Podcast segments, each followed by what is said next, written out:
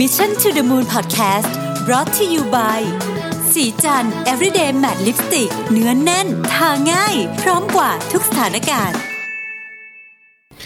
สวัสดีครับยินดีต้อนรับเข้าสู่ Mission to the Moon Podcast นะครับคุณอยู่กับรวิธานุสาหะครับ วันนี้จะมาชวนคุยเรื่องของ Digital Transformation นะฮะซึ่งเป็นศัพท์ที่เราได้ยินกันบ่อยมาก ผมมีบทความหนึ่งที่น่าสนใจมาก คือช่วงนี้ผมก็พยายามจะดู business model ใหม่ๆ หลายอันนะครับ แล้วก็มีบทความหนึ่งที่มันก่อนได้อ่าน ชื่อว่า digital digital doesn't have to be disruptive นะครับ คนเขียนเนี่ยชื่อ Nathan Fer กับ Andrew Sipeloff เป็นอาจารย์ที่ Insight ทั้งคู่นะครับ ซึ่งเขียนไว้ดีดีมาก เขียนไว้ดีมาก พูดถึง 5 ข้อเวลาเราทำคำว่า digital transformation หรือแม้แต่การพูดคำว่า digital ออกมาที่ เรื่องจริง ๆ กับกับภาพที่คนส่วนใหญ่เห็นเนี่ยโดยเฉพาะก่อนทำเนี่ยมันไม่เหมือนกันนะครับและการทำความเข้าใจกับเรื่องนี้เนี่ยเป็นสิ่งสำคัญเลยที่จะทำให้การทำ digital transformation เนี่ยไปในทิศทางที่ถูกต้องนะครับอันแรกเลยเขาบอกว่าจริง ๆ แล้วเนี่ยคนส่วนใหญ่มักเห็นภาพว่าคำว่า digital transformation เนี่ยมันคือการเปลี่ยนแปลงวิธีการทำธุรกิจแบบแบบ180 องศาไปเลยนะครับต้องมีการลงทุนด้านเทคโนโลยีที่ราคาแพงนะฮะ ใหญ่โตมโหฬารมีการขยายคนขยายทีมมากมายเนี่ยนะครับ แล้วก็เปลี่ยนจากการใช้อะไรก็ตามที่เป็น physical channel ไปเป็นช่องทางออนไลน์ทั้งหมดนะครับรวมถึงการที่จะอาจจะลงทุนในคล้ายๆกับเป็นไปซื้อ tech startup หรือว่ามีหน่วยงาน unit เพื่อเพื่อทำเรื่องนี้โดยเฉพาะต้องมีการ operate แบบ startup อะไรแบบนี้เป็นต้นนะครับเเขาบอกว่าทั้งหมดทั้งมวลเนี่ยจริงๆแล้วเนี่ยมันมันไม่ได้เป็นแบบนั้นซะทีเดียวนะฮะเขาก็ไปคุยกับบริษัท 60 บริษัท นะครับแล้วก็มีคนที่อยู่ในในในการพูดคุยเนี่ยเป็นเป็นลักษณะของการทำงาน research เนี่ยประมาณสักหลายร้อยคนเนี่ยนะฮะซึ่งส่วนใหญ่อยู่ในตำแหน่งผู้บริหารระดับสูงทั้งสิ้นนะฮะแล้วเขามาสรุปได้ 5 อันด้วยกันว่า มันมีความเชื่อความจริงเนี่ยเป็นยังไงนะครับอันที่หนึ่งเนี่ยความเชื่อนะครับของคนจำนวนมากที่กำลังจะทำดิจิทัลทรานส์ o r m a t i o n เชื่อว่า digital requires radical disruption of the value proposition นี่คือความเชื่อ คือจะทำอะไรที่เกี่ยวกับ digital transformation เนี่ยมันต้องเปลี่ยนแปลงการการเสนอนำเสนอคุณค่าแก่ลูกค้าแบบมโหฬารนะฮะใช้คำว่ามโหฬารเลยทีเดียวนะฮะความจริงก็คือมันมันมันมัน basic กว่านั้นเยอะเลยความจริงคือคำว่า digital transformation เนี่ยคือการเอาเครื่องมือทางดิจิทัลเนี่ยเพื่อมาดูแลหรือว่า สนับสนุนลูกค้าให้ดีขึ้น เท่านั้นเองนะฮะเท่านั้นเองเออเขาบอกว่ามันมี case study เยอะมากยกยกตัวอย่างเช่น กรณีของ Maersk นะ Maersk m e r k ที่เป็นบริษัทคอนเทนเนอร์ส่งส่งขนส่งนะฮะเขาบอกว่าจริงๆเนี่ยตอนที่ m e r k ทำดิจิทัลทรานส์ o r m a t i o n ซึ่งเขาก็ทำงานร่วมกับ IBM อะไรแบบนี้นะครับเออมันมันเริ่มต้นมาจากว่า supply chain ระดับโลกนะฮะเขาเรียกว่า international supply chain เนี่ยมันมีเรื่องของความไม่โปร่งใสข้อมูลไม่รู้นะครับแล้วก็เหมือนกับมี barrier ต่างๆ มีมีความไร้ประสิทธิภาพในกระบวนการการทำงานทั้งหมดอะสิ่งที่เขานำเข้ามาก็คือว่าโจทย์ง่ายๆ คือลูกค้าอยากมีประสิทธิภาพลูกค้าอยากมีประสิทธิภาพ ลูกค้าต้องการประสิทธิภาพ ลูกค้าต้องการความโปร่งใสเท่านี้เองจบละ นะครับลูกค้าไม่ได้ต้องการแบบอะไรที่มันอลังการใหญ่โตไปมากกว่านี้ m e r k เขาก็ทำงานร่วมกับ IBM เขาบอกโอเค สิ่งที่เราจะทำเนี่ยเราดูก่อนว่าลูกค้าอยากได้อะไร แล้วเราเอาดิจิทัลค่อยๆ เข้ามาทำว่าตรงไหนเทคโนโลยีที่มัน work เอาเข้ามาดู ว่ามัน work จริงไหมนะครับเขาก็เลยเอาบล็อกเชนขึ้นมาบล็อกเชนเนี่ยด้วยตัวมันเองมันคือมันสามารถบอกอเขาเรียกว่าอะไรมันมันเป็นการ authenticate คื คือบล็อกบล็อกเชนนี่เหมาะมากกับงานประเภทอย่างเงี้ย supply chain อย่างเงี้ยว่าของชิ้นนี้อยู่ที่ไหนนะ ตอนนี้กำลังจะไปที่ไหนมาจากที่ไหนแบบเนี้ยนะครับเหมาะมากๆ ซึ่งมันคือตัวหัวใจเลยของของงาน operation ของ m e r s เขาก็เลยเอาบล็อกเชนเข้ามานะครับเท่านั้นเองพอใส่ปุ๊บเนี่ยเขาก็เอาเซนเซอร์ไปติดไว้ตามคอนเทนเนอร์ตามอะไรอย่างนี้ต่างๆ แล้วก็เอาข้อมูลเข้ามาประมวลผล สิ่งที่ลูกค้าได้สุดท้ายแล้วก็คือว่า ลูกค้าประหยัดเงินมากขึ้น เร็วขึ้น ประสิทธิภาพสูงขึ้น บริษัท Maersk เนี่ยก็ cost ลดลงเนี่ยแค่นี้เอง มันไม่ได้มีอะไรที่แบบว่าจะต้องแบบทุกอย่างจะกลายเป็นดิจิทัลธุรกิจเขาก็ยัง run ไปเหมือนเดิม ตัวธุรกิจเองของเขาเนี่ยคือคอนเทนเนอร์ส่งของอะไรของเขาเนี่ยเขาก็ run เหมือนเดิมก็ไม่ได้มีอะไรเปลี่ยนนะครับ นี่คือลักษณะของคำว่า digital transformation อีกตัวอย่างหนึ่งที่ผมชอบแม่ก็คือ Aeroflot นะครับ Aeroflot เนี่ยเป็นสายการบินของรัสเซียนะครับ ซึ่งแต่ก่อนเนี่ยเป็นสายการบินที่แบบ จะติดท็อป 10 แต่ว่าขายแย่นะฮะ คือหมายถึงว่าสายการบินที่แย่สุดในโลกเนี่ย Aeroflot จะติดเสมอเลยนะครับ ตอนนี้เนี่ยเข้ามาอยู่ในสายการบินที่แบบ บางทีเข้ามาหลุดหลุดมาติดแบบสายการบินระดับท็อปของโลกเลยนะ Aeroflot เนี่ยนะครับ มันเกิดอะไรขึ้นนะครับ ถ้าเกิดว่าดูสิ่งที่เกี่ยวข้องกับ Service Industry ตัวหนึ่งก็คือ Net Promoter Score นะครับ Net Promoter Score ของ Aeroflot เนี่ย ปีที่ 2010 เนี่ยนะครับ อยู่ 44% 44%นะ2016 กระโดดขึ้นมาเป็น 72%นะครับ Passenger Load เนี่ย ในปี 2010 เนี่ยอยู่ที่ 64% 2016 81%นะครับทำไมมันถึงเปลี่ยนแปลงเยอะขนาดนี้มันเกิดอะไรขึ้นกับธุรกิจอันหนึ่งซึ่งซึ่งหลายคนบอกว่า โอ้โห แบบ transform ยากมากก็คือธุรกิจสายการบินนะครับ สิ่งที่ Aeroflot ทำนะครับบางทีลูกค้าแทบไม่เห็นเลยด้วยซ้ำมันอยู่ข้างหลังหมดเลยนะฮะ คือสิ่งที่เขาทำก็คือเขาเอาดิจิทัลเนี่ยเข้ามาจับ ตั้งแต่ operating reporting นะครับระบบ booking ต่างๆ ระบบการจัดการบริหารเครื่องบินเครื่องบินนะครับแล้วก็ระบบการดูแลลูกค้า สิ่งที่เขาทำเลยเนี่ยก็คือหัวใจของทั้งหมดเลยเนี่ยนะฮะคือแดชบอร์ดอันหนึ่งแดชบอร์ดอันนี้เนี่ย track KPI สำคัญของสายการบินทุกในทุกประเด็นที่ผมเล่ามาทั้งหมดเมื่อกี้ 450 ตัวแบบ real time นะครับ ตั้งแต่ว่าเขาเอาเซ็นเซอร์เนี่ยไปติดไว้ที่เครื่องบินต่างๆ เพื่อดูว่า เอ้ย เครื่องบินเนี่ยมันต้องซ่อมก่อนที่มันจะเสีย หรือที่เรียกว่า preventive maintenance นะครับคือคือจะไม่ต้องรอเสียนะ ตัวนี้เอ้ยใกล้ละซ่อมก่อนนะครับหรือว่าถ้ามันมีแนวโน้มว่าจะเกิดอะไรขึ้นนะครับมันก็จะมีการคำนวณเลยว่าเราจะทำแผนสำรองยังไงเพื่อรองรับนะฮะตัวเลขต่างๆ พวกนี้เนี่ยมันช่วยให้แผนกทุกคนตัดสินใจได้ดีขึ้น เช่น สมมติว่าตั๋วกำลังจะ overbook จะทำยังไงต่อ 1 2 3 4 เรามีทางเลือกยังไงบ้างจะส่ง ผู้โดยสารของเราไปที่ไหนนะครับถ้ามัน overbook กรณีแบบนี้นะฮะซึ่งมันทำให้ Aeroflot เนี่ย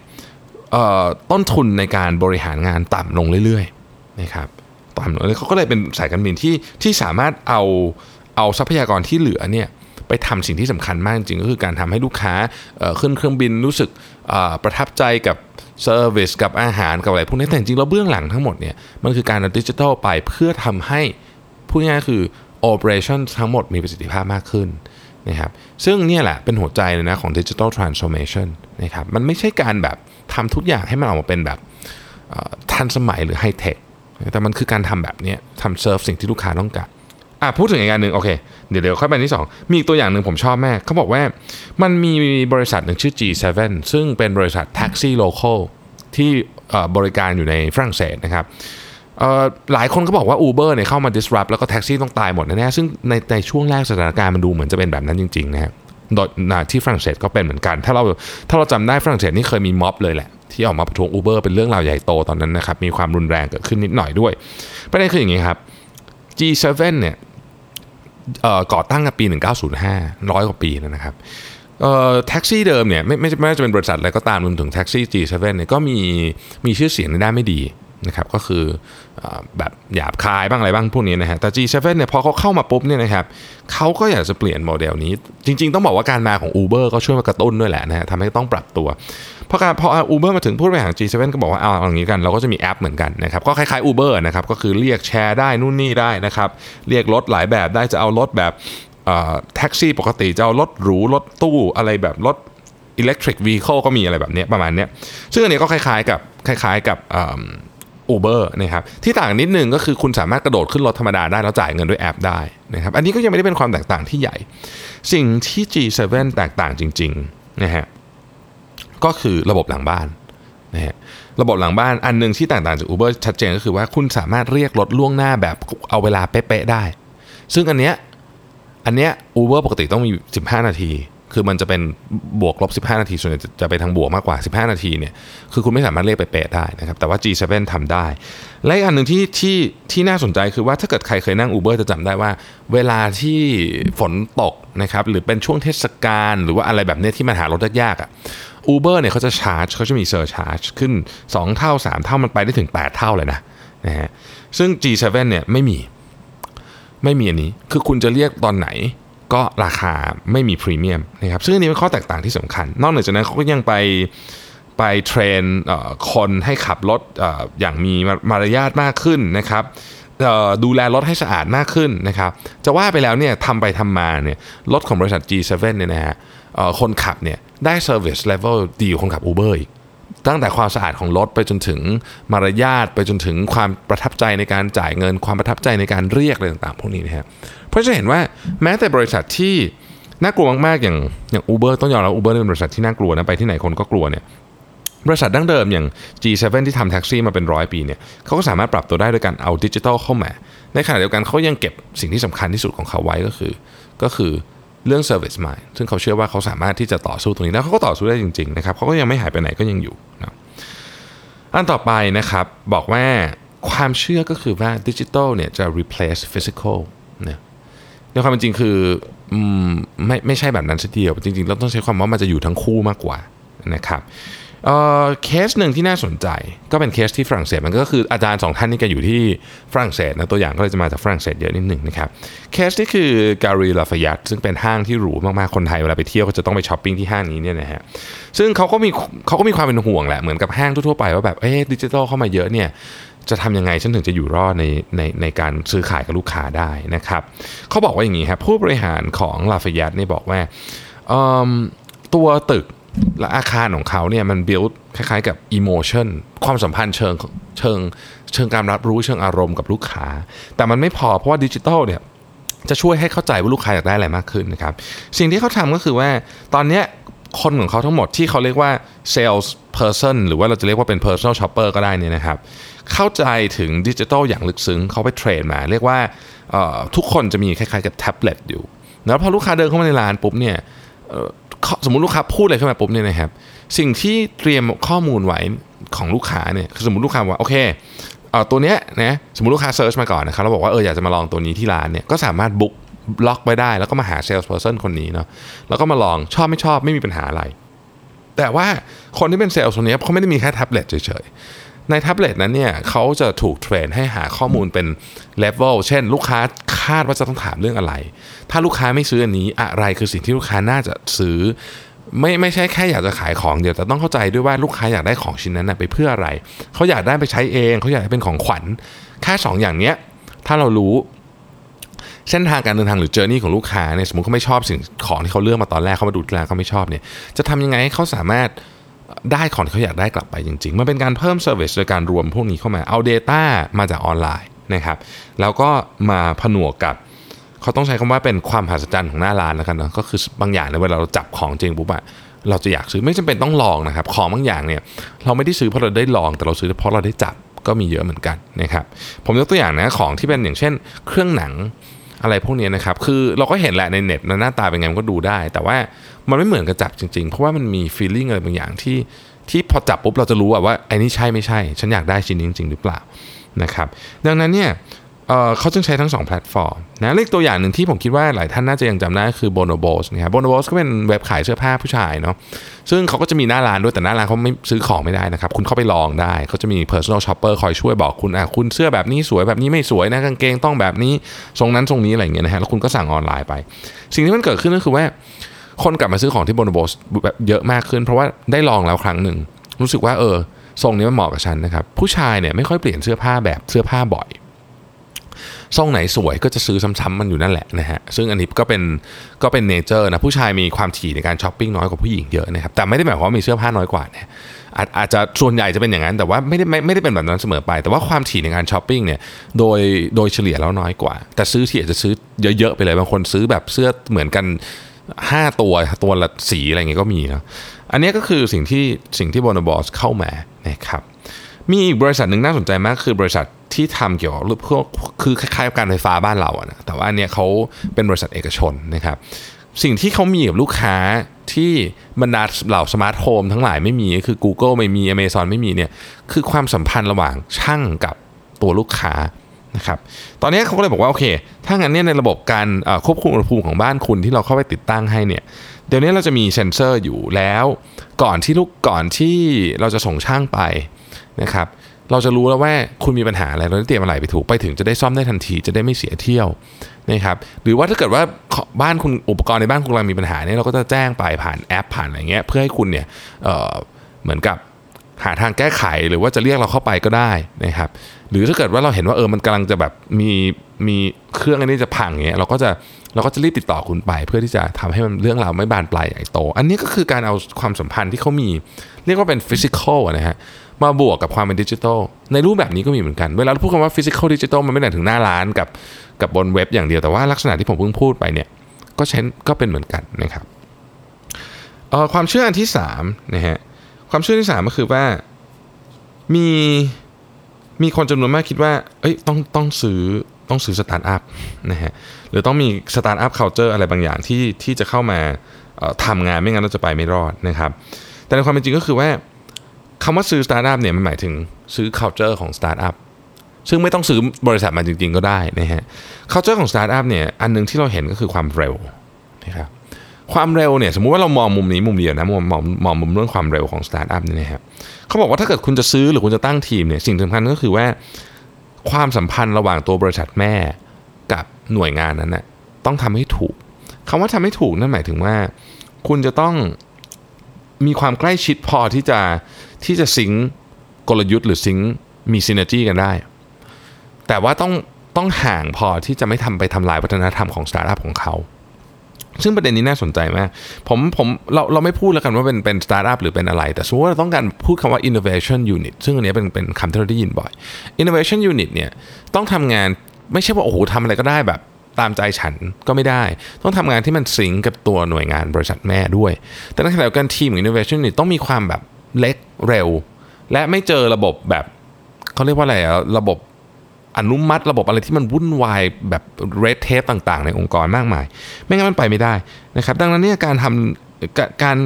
การจะเติบโตไปเป็นแบบสตาร์ทอัพเนี่ยมันจึงไม่ใช่การเอาบริษัทเข้ามาหรือการอะไรพวกนี้ แต่มันคือการการใช้ culture ของเขาต่างหากนี่คือนี่คือสิ่งที่สิ่งเขาสรุปมานะครับอันต่อไปก็คือว่าดิจิทัลสิ่งที่คนเชื่อคือดิจิทัล is about technology ดิจิทัลมันเกี่ยวข้องกับเทคโนโลยีแต่ความเป็นจริงก็คือ ดิจิทัลมันคือเกี่ยวข้องกับลูกค้า ไม่ได้ไม่เกี่ยวอะไรกับเทคโนโลยีขนาดนั้น เทคโนโลยีเป็นเพียงภาษาอังกฤษเรียก enabler คือตัวทำให้เกิดขึ้น แต่ในความเป็นจริงแล้วเนี่ยมันไม่เกี่ยวอะไรเลยฮะมันเกี่ยวลูกค้านี่ครับเพราะเทคโนโลยีเนี่ยมันเข้ามาช่วยเปลี่ยนแปลงความสัมพันธ์ระหว่างบริษัทกับลูกค้านะฮะเขายกตัวอย่างบอกว่าสิ่งที่สิ่งที่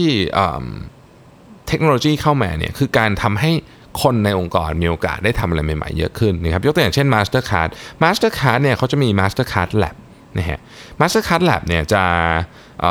มีการคล้ายๆกับให้พนักงานเนี่ยส่งไอเดียอะไรก็ได้จากที่ไหนก็ได้หน่วยงานไหนก็ได้เข้ามา แล้วเขาก็จะมี orange box red red box แล้วก็ green box นะ orange box เนี่ยก็คือพอไอเดียนี้ฟังดูเข้าท่านะฮะเขาจะให้เงินพนักงานไป 1,000 เหรียญ ซึ่งก็ไม่ได้เยอะมากนะครับเพื่อไปทดลองไอเดียนี้ แล้วก็มีโค้ชไปช่วยนะฮะว่ามันจะแก้ปัญหาของลูกค้าที่ที่พนักงานคนนั้นหรือกลุ่มนั้นส่งมาได้ไหม ถ้าเกิดดูแล้วแก้ได้เนี่ยก็จะเข้าสู่ stage ต่อไปที่เรียกว่า red box นะครับอันนี้ก็จะได้เงิน 25,000 เหรียญนะครับแล้วก็ไป prototype แล้วก็มีคนไปช่วยไกด์มีเวลา 90 วันในการในการนำเสนอคอนเซ็ปต์ถ้าไปสู่ green box เนี่ย ก็คืออันนี้จะมาทำจริง แล้วคนที่เสนอโปรเจกต์นี้มา ซึ่งอาจจะไม่เกี่ยวกับแผนกตัวเองเลยก็ได้นี่นะครับ ก็จะมีเวลามาทำงานนี้แบบโดยที่ไม่ต้องยุ่งกับกับงานเก่าเลยคือหลุดออกมาทำงานโปรเจกต์นี้หกเดือนเลย อันสุดท้ายก็คือความเชื่อที่ว่า digital digital requires overhauling legacy systems นะฮะก็คือไอ้ระบบเดิมที่มีอยู่ที่มันแบบโบราณใช้มา 30 ปี แล้วต้องถูกโยนทิ้งไปทั้งหมดนะครับ ในความเป็นจริงเนี่ยเขาบอกว่ามันเหมือนกับ incremental bridging ก็คือการค่อยๆ เชื่อมโยง ทีละส่วนทีละส่วนมากกว่านะครับบริษัทที่มีประวัติยาวนานก็มักจะมีระบบอะไรที่ยาวนานด้วยเหมือนกัน ซึ่งบางอย่างเนี่ยมันช้าและอุ้ยอ้าย คนจำนวนมากก็อยากจะเปลี่ยนมันไปเลยนะครับคือเลิกใช้ของเก่าของของใหม่มาแทนหมดเลยเนี่ยแต่ว่าเขาบอกว่าการทำแบบนั้นนี่มันมีความเสี่ยงสูงมากนะเอ่อ การที่จะทิ้งเขาเรียกว่า legacy system ออกไปเลยเนี่ยนะฮะบางทีมันอันตรายมาก เพราะฉะนั้นต้องมาดูจริงๆว่าเราเรากำลังจะทิ้งอะไรกันแน่เราเราต้องการอะไรใหม่กันแน่นะครับเขายกตัวอย่าง TUI TUI ก็คือ Thomson Thomson Holidays นะฮะบริษัททัวร์นะฮะก็คือแต่ก่อนเนี่ยระบบของ Thomson เนี่ยมันจะ operate เป็นหลายอันมีหน้าร้านมีมีโทรศัพท์มีออนไลน์อะไรเงี้ยนะครับจริง ๆ มันแยกกัน ระบบ back-end ของทั้งหมดเนี่ยแยกกันนะครับแล้วก็เก่าสุดๆไปเลยนะฮะอายุ 35 ปีนะทีนี้พอมันมีพวกคู่แข่งอย่าง Expedia อะไรพวกนี้มาเนี่ยก็เขาก็มันก็เขาก็ต้องรีบรีบแบบ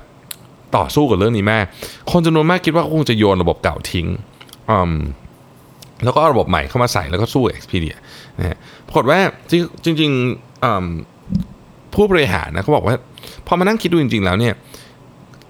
ผมขอโค้ดมันเลยกันนะฮะ The key was to envision the ideal customer journey and then see how it could make business sense through a digital lens คือไม่ได้หมายความคุณต้องทิ้งระบบเก่า ระบบไม่ใช่ตัวปัญหา ปัญหาคือคุณกำลังจะแก้อะเรื่องอะไรให้กับลูกค้ากันแน่นะครับ ดังนั้นเขาก็เลยตัดสินใจเนี่ยไม่ทำ overhaul แบบทิ้งหมดเลยนะฮะ สิ่งที่เขาทำก็คือเขาวางแผน 3 ปี ถ้าเขาเปลี่ยนโมดูลหลังบ้าน 1 อันนะครับเขาจะมา test ก่อนว่ามันช่วยลูกค้าจริง ๆ หรือเปล่า ถ้า test แล้ว work ก็ค่อยเปลี่ยนจริง ๆ ค่อยเปลี่ยนแบบทั้งระบบนะฮะเป็นการ test ไปเรื่อยเปลี่ยนเรื่อยทำเป็น module module ไม่ได้เปลี่ยนทั้งหมดเลยทีเดียวนะดังนั้นเนี่ยพอเขาเปลี่ยนเปลี่ยน back-end ปุ๊บเนี่ยเราได้ test เขาก็ได้รู้ว่าเออจริง ๆ ของบางอย่างที่มันเก่ามาก 30 ปี มันก็ยังใช้ได้อยู่แหละถ้าเกิดว่า ถ้าเกิดว่ามันยังสามารถที่จะตอบสนองความต้องการของลูกค้าได้อยู่นะครับก็ไม่จำเป็นต้องไปทิ้งมันหรือเปลี่ยนใหม่ทั้งหมด มันไม่ได้เกี่ยวเรื่องเงินอย่างเดียวนะครับ การเปลี่ยนสิ่งที่เรียกว่า legacy system เนี่ยมันมีความเสี่ยงหลายเรื่องเยอะกว่าเรื่องเงินเยอะนะครับเอาล่ะทีนี้นั่นก็คือ 5 ข้อนะผมทบทวนอีกทีหนึ่งนะฮะข้อที่ 1 คือ ความเชื่อคือว่า digital requires radical disruption of the value proposition นะครับ แต่ความเป็นจริงก็คือว่า um,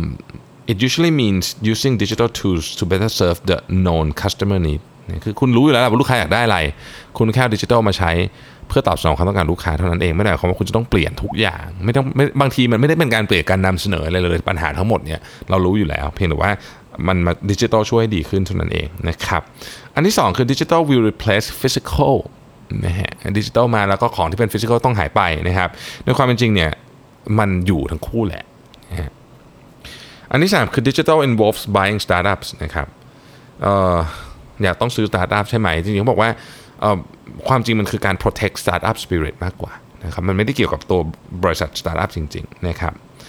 อันสุดท้ายก็คือ digital requires overhauling legacy system คือระบบที่มันมีมาอยู่แล้วเนี่ยต้องยกเครื่องใหม่หมดเลยใช่ไหมอะไรเงี้ยจริงๆเขาบอกว่ามันเป็นคล้ายๆกับการปิดแกลบ เราค่อยๆ เชื่อมทีละจุดมากกว่าไม่ใช่การเปลี่ยนทั้งระบบเลยนะฮะผมขอยกตัวอย่างอ่ออ๋ออีกอันนึงคือ digital is about technology นะครับ แต่จริงดิจิทัลไม่ได้เกี่ยวกับเทคโนโลยีดิจิทัลมันเกี่ยวกับ customer ต่างหากนะครับห้าอันเนี้ยมันเป็นสิ่งที่ผมว่าเป็นแผนที่ควรจะต้องคิดถึงเวลาเราเวลาเรานึกถึงเรื่องของ Digital Transformation นะครับ เพราะว่าสิ่งที่เราต้องการจะนำเสนอกับลูกค้าเนี่ยไม่ใช่ความไฮเทคของตัวเทคโนโลยีเนาะ เราไม่ได้คือเราเวลาเราเทคโนโลยีมันเราจะมาใช้แล้วไม่ได้มาโชว์ถูกไหมเพราะฉะนั้นความไฮเทคของมันเนี่ยไม่มีประโยชน์มันเอามาแล้วมันมันแก้ปัญหาจริง ๆ ได้ไหม ดังนั้นเนี่ยเวลาเวลามองมันผมผมผมคิดว่าสิ่งที่เขาพยายามจะสรุปนี้คือว่าให้มองมันเป็นเครื่องมือชนิดหนึ่งอะเหมือนกับค้อนเหมือนกับสว่านอะไรเงี้ยคือมันช่วยคุณหรือเปล่าในการทำงาน ถ้ามันไม่ช่วยก็อย่าเอามา ถ้ามันช่วยก็เอามานะครับผมขอย้อนกลับไปพูดคำพูดที่ คุณแม็กซีทีโอผมชอบพูดเสมอนะคุณจะซื้ออะไรก็แล้วแต่เนี่ยสองอย่างหนึ่งมัน delight your customer หรือเปล่าสองมัน enable your workforce ไหมคือมันช่วยให้ลูกค้าคุณเนี่ยมีประสบการณ์ที่ดีขึ้นการซื้อของหรือการใช้ service ของคุณหรือเปล่า หรือสองมันช่วยให้คนของคุณทำงานง่ายขึ้นหรือเปล่า ถ้ามันตอบโจทย์ทั้งสองอย่างจริงๆตอบโจทย์อย่างเดียวเนี่ยก็คุ้มค่าที่จะลงทุน นะครับแต่เราไม่ได้ซื้อเพราะว่ามันเป็นเทคโนโลยีใหม่ที่ออกมาแล้วเราอยากซื้อ เพราะว่ามันดูเท่ดีอะไร หรือมันแบบคนอื่นเขามีกันน่ะไอ้ดูเท่คงไม่ซื้อ แต่บริษัทอื่นมีแล้วรู้สึกว่าเฮ้ยบริษัทอื่นมีเราต้องมีด้วย คู่แข่งเรามีเราต้องมีด้วย อันนี้อาจจะไม่ใช่นะครับเพราะแต่ละคนก็มีปัญหาที่แตกต่างและยูนีของแต่ละคน ไม่เหมือนกันนะครับทางออกก็ไม่เหมือนกันเนี่ยบทความนี้ดีมากสำหรับคนที่อยากจะกำลังทำดิจิทัลทรานส์โอมชันนะครับ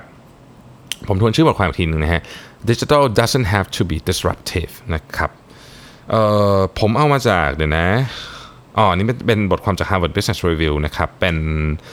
บทความที่ตีพิมพ์ในนิตยสาร Harvard Business Review ฉบับกรกฎาคม สิงหาคม 2019 นะครับ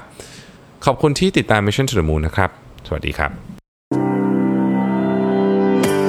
สัสิ เพราะความสดใสมีได้ทุกวัน